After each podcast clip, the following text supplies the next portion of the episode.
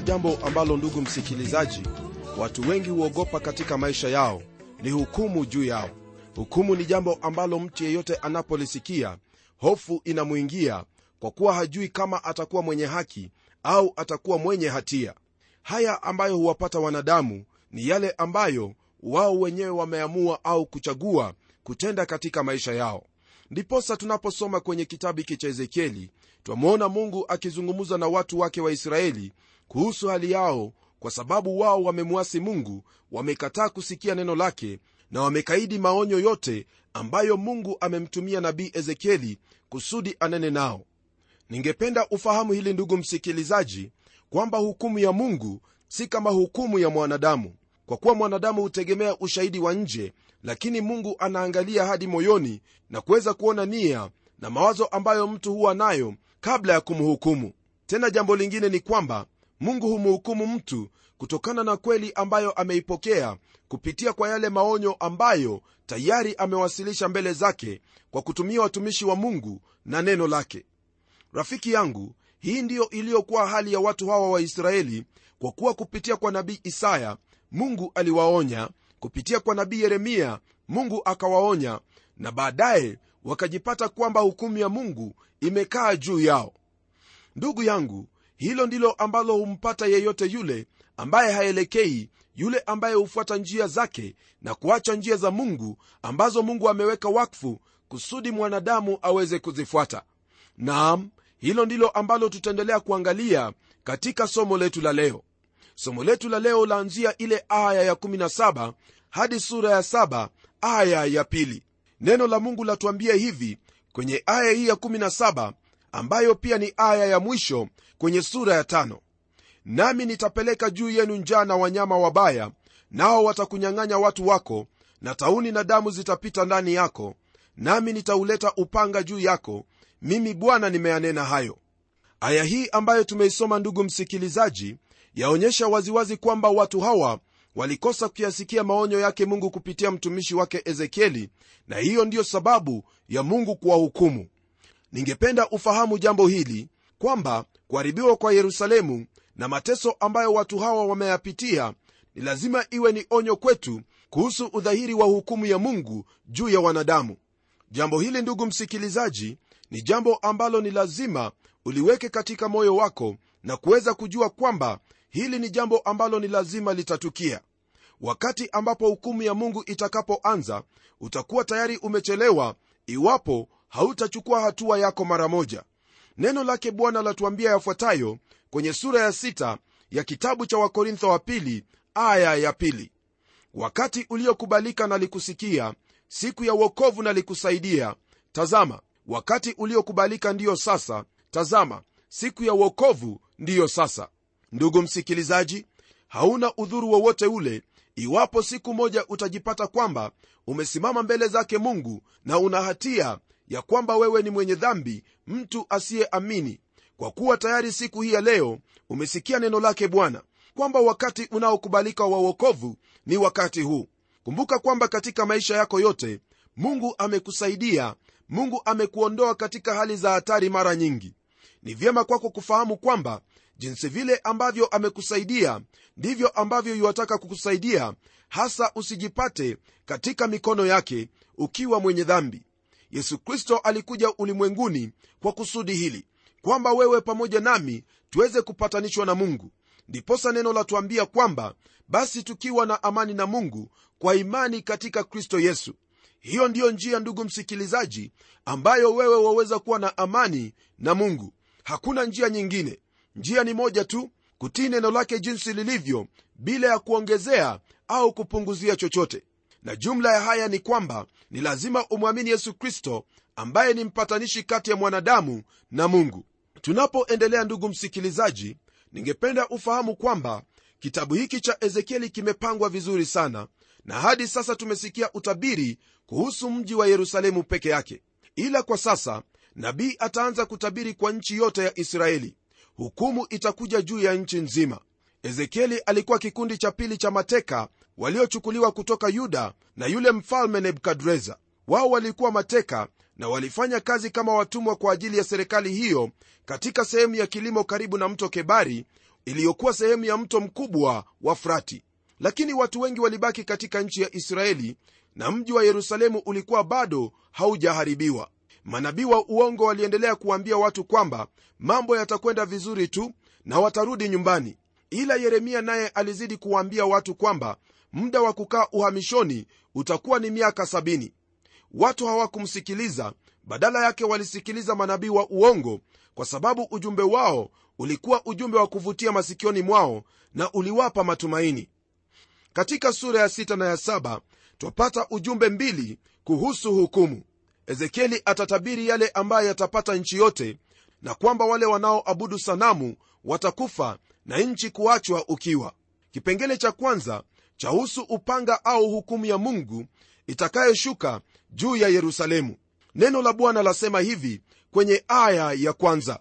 Neno la bwana likanijia kusema msikilizaji aya hii ndiyo ya kwanza katika ujumbe wa kwanza watu hawakuyaamini walioambiwa na ezekieli lakini nikana kwamba yeye anazidi kuwaambia kwamba mimi siwaambii mawazo yangu mwenyewe wala siwaambii mambo ninayoyatazamia au yale ambayo ningetamani yatokee.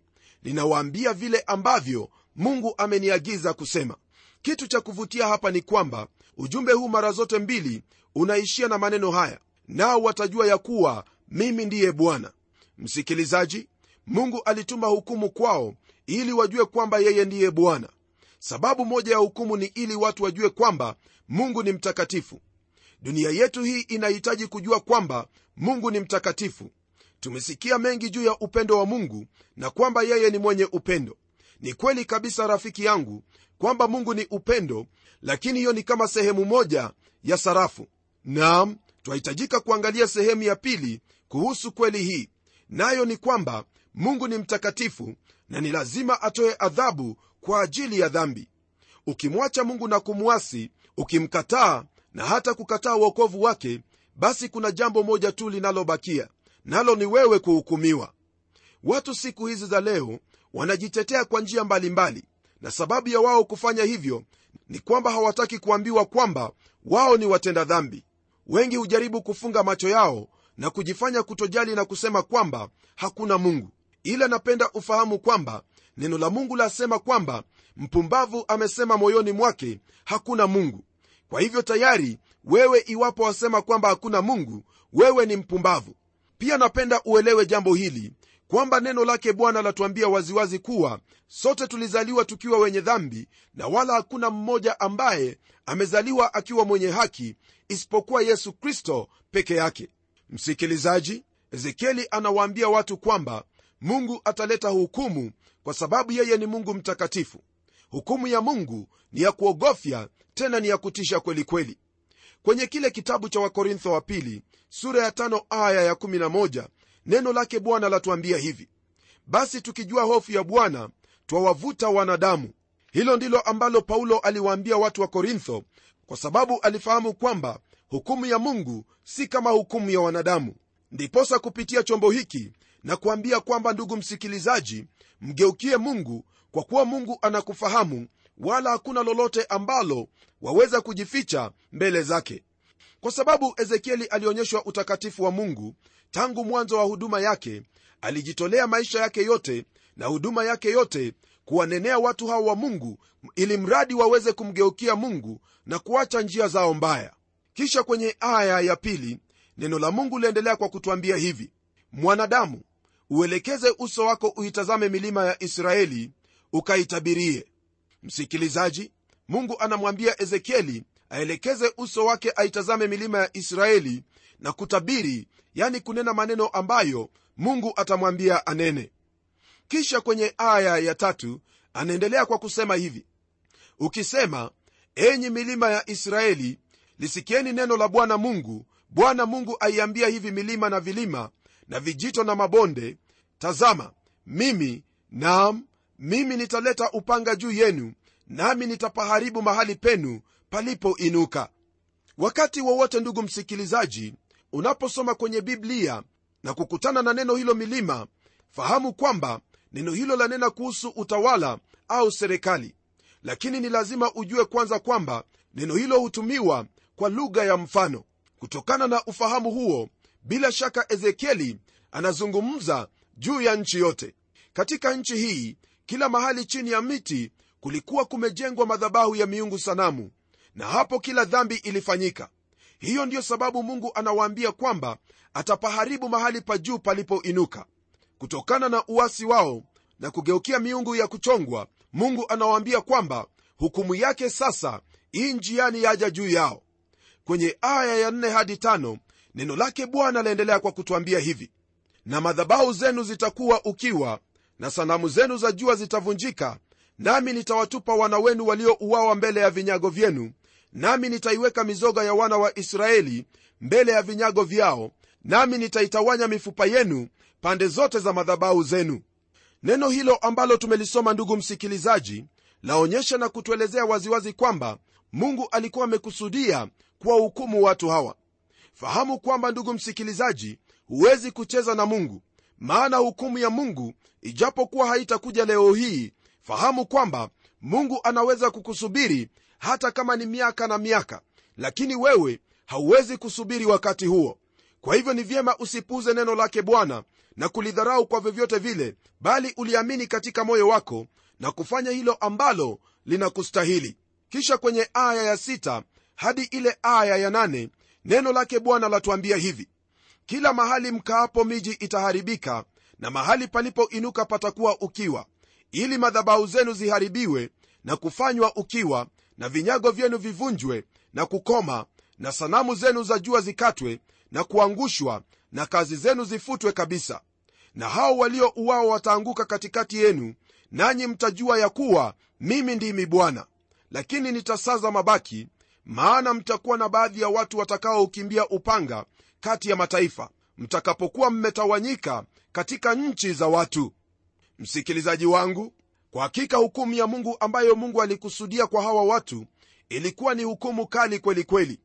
Kuna watu wengine katikati ya wana wa israeli ambao waliishi kwa uaminifu kwa ajili ya mungu. Lakini nchi yote kwa jumla walikuwa wamemwacha mungu isipokuwa hao wachache ambao walishikilia imani ya baba yao ibrahimu. Ndivyo ilivyo hata siku hizi zetu za leo ndani ya makanisa. Kutoamini neno la mungu na kuliweka pembeni na kulidharau na hata kupinga baadhi ya maandiko imekuwa ni jambo la kawaida katika dini za siku za leo. Lakini katika haya yote ndugu yangu kuna wale ambao wanamwamini mungu na wanaendelea kumwabudu kwa kweli na katika roho na kwa moyo wao wote na mungu atawakumbuka wale walio waaminifu kama vile alivyokumbuka yule rahabu katika kile kitabu cha yoshua na kama vile anavyokumbuka wale wote ambao humkimbilia na kukaa kwake. Msikilizaji kizazi chetu cha leo kinaendelea kuzoroteka kinaendelea kuharibika kwa sababu ya utomvu wa nidhamu ulagai ufisadi na kila hali ya uharibifu lakini wewe unafaa kujitenga na mambo kama hayo na uendelee kuishi jinsi ambavyo utampendeza mungu. Kwa kuwa unapompendeza mungu licha ya kwamba hali yai itakuwa nzuri mungu anakujua mungu atakuhifadhi kama vile anavyonena kwenye aya hiyo kwamba atasaza mabaki. Msikilizaji wafaa kuwa mabaki hayo ambayo mungu atasaza kwa ajili umeishi kwa uaminifu na kwa imani katika yeye tunapoangalia kwenye aya ya tisa, neno lake bwana laendelea kwa kutwambia hivi na hao wakweni watakaookoka watanikumbuka kati ya mataifa watakakochukuliwa mateka jinsi nilivyoiponda mioyo yao ya kikahaba iliyoniacha na macho yao yaendayo kufanya uasherati na vinyago vyao nao watajichukia nafsi zao machoni pao wenyewe kwa sababu ya mabaya yao yote waliyoyatenda kwa machukizo yao yote. Je msikilizaji hao ambao wataokoka watafanya nini? Watakuwa mashahidi wa mungu. Hapa mungu anasema kwamba atauvunja moyo wao wa ukahaba. Watu hao walikuwa wamejitia unajisi na kuwa makahaba wa kiroho. Walimwacha mungu aliye hai na kugeukia sanamu za kuchongwa. Lakini wakati ambapo hukumu ya mungu itakuwa juu yao wao watajichukia machoni pao wenyewe watajichukia nafsi zao kwa sababu ya mabaya yao yote waliyoyatenda kwa machukizo yao yote msikilizaji hayo ambayo yatawapata ni mojawapo ya matokeo ya hukumu yake mungu katika hao ambao humwacha mungu na kugeukia vitu vingine. Fahamu kwamba msikilizaji katika ulimwengu huu wa leo hatujaona bado hukumu ya mungu. Hiyo ina maana kwamba hukumu ya mungu ipo na kwamba hukumu hiyo itakuja wakati wa dhiki kuu. Watu wengi wakati huo watalia na kusaga meno kwa sababu ya hukumu ya mungu. Hata utafikiri kwamba kuna wingu la watu kutubu. Lakini si hilo ndilo ambalo litakuwa likifanyika katika mioyo ya wanadamu wakati huo. Katika siku yake ezekieli kulikwepo na wale ambao walijichukia nafsi zao na wakatubu kwa sababu walikuwa karibu na mungu. Naam hiyo ndiyo njia ya kweli ya watu wa mungu siku zote kufuata. Iwapo wewe hautajichukia basi wewe utamtumikia shetani na iwapo hivyo ndivyo itakavyokuwa wewe sio mmoja wa watu wa mungu kisha kwenye aya ya kumi, neno la mungu lasema kwamba nao watajua ya kuwa mimi ndimi bwana sikusema bure kama nitawatenda mabaya hayo.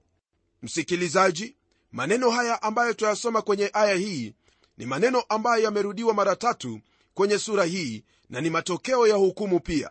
Haya ambayo tuyasoma kwenye aya hizi hatuyaoni katika siku zetu za leo.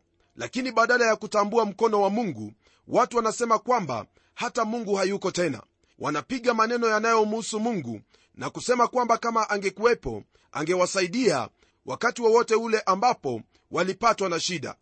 Je rafiki yangu mawazo kama hayo hutoka wapi? Mungu ni lazima ahukumu dhambi.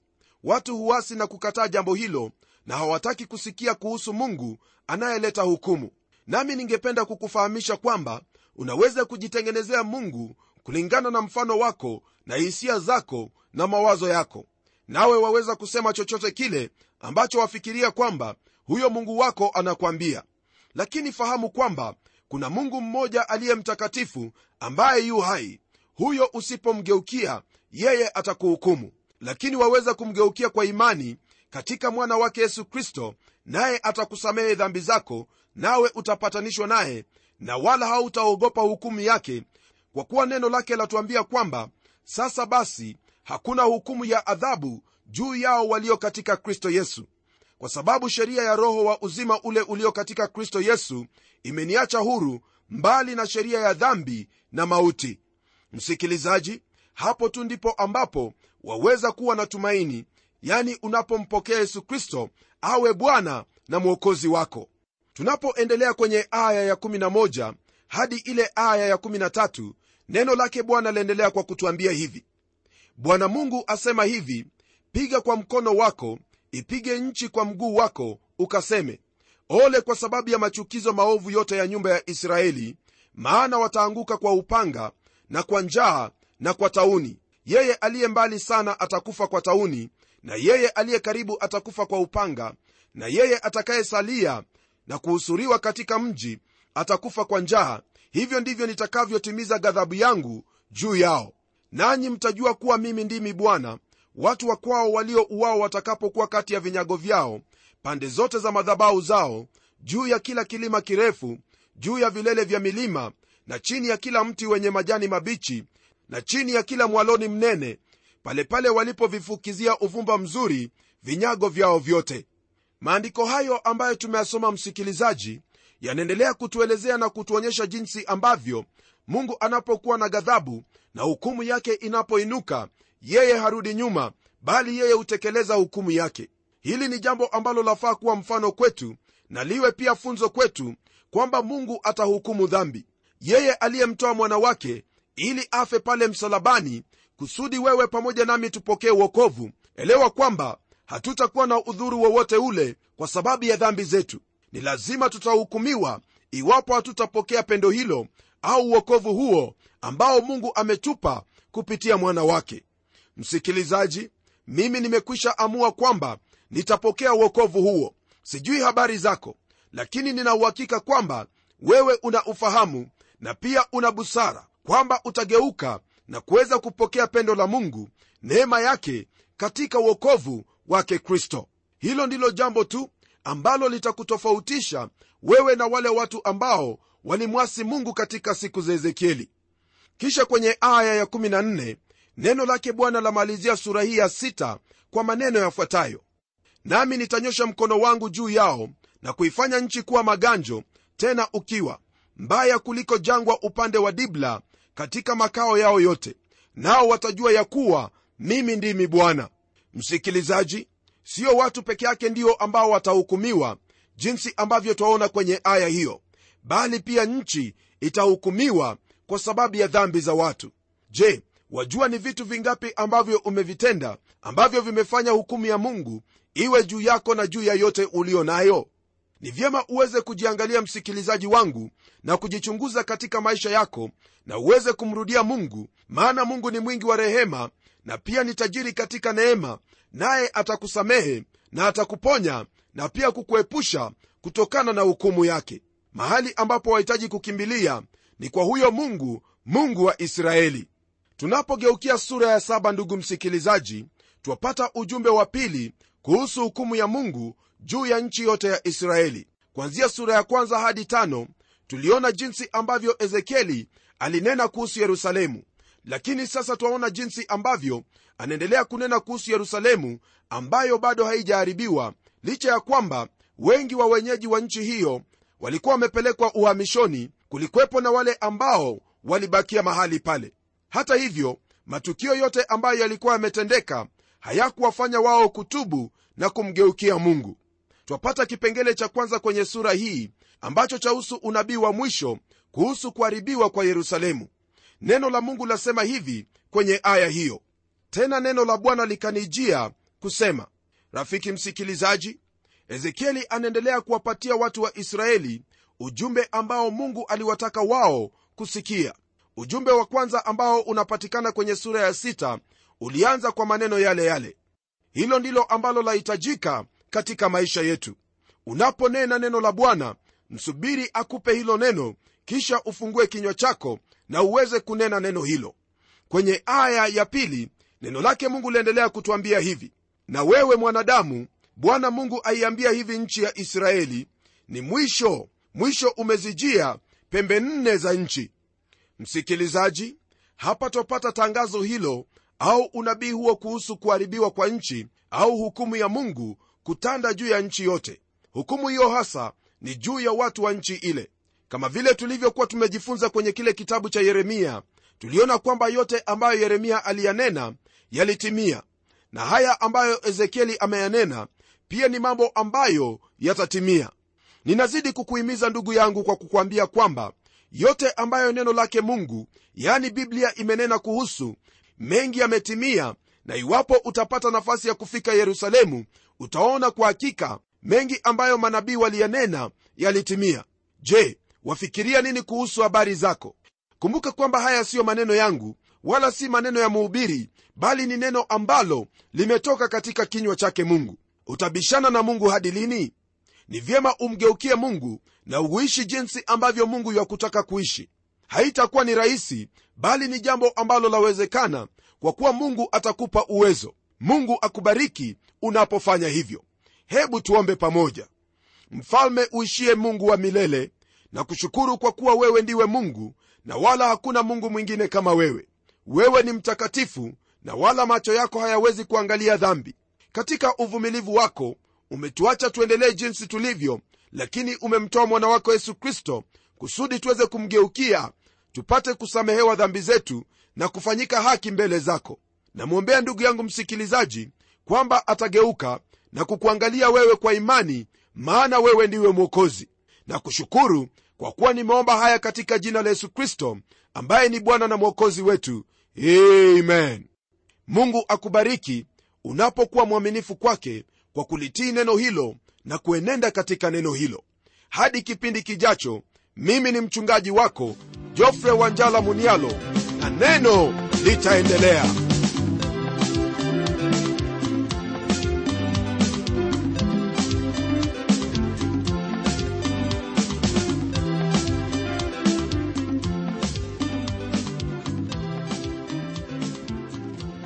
msikilizaji wangu umebarikiwa na hilo neno la mungu?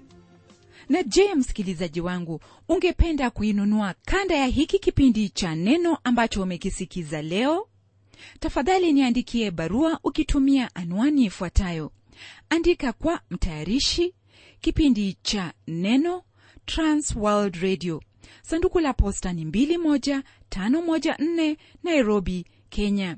Pia waweza kutumia anwani yangu ya email ambayo ni pomodo at twr co ke na kama wewe ni shabiki wa hiki kipindi cha neno tafadhali tutembelee kwenye websaiti yetu ambayo ni www twrafrica org na hadi wakati mwingine ndimi mtayarishi wa kipindi hiki pamela omodo ambaye ninakuaga nikikutakia baraka tele tele neno litaendelea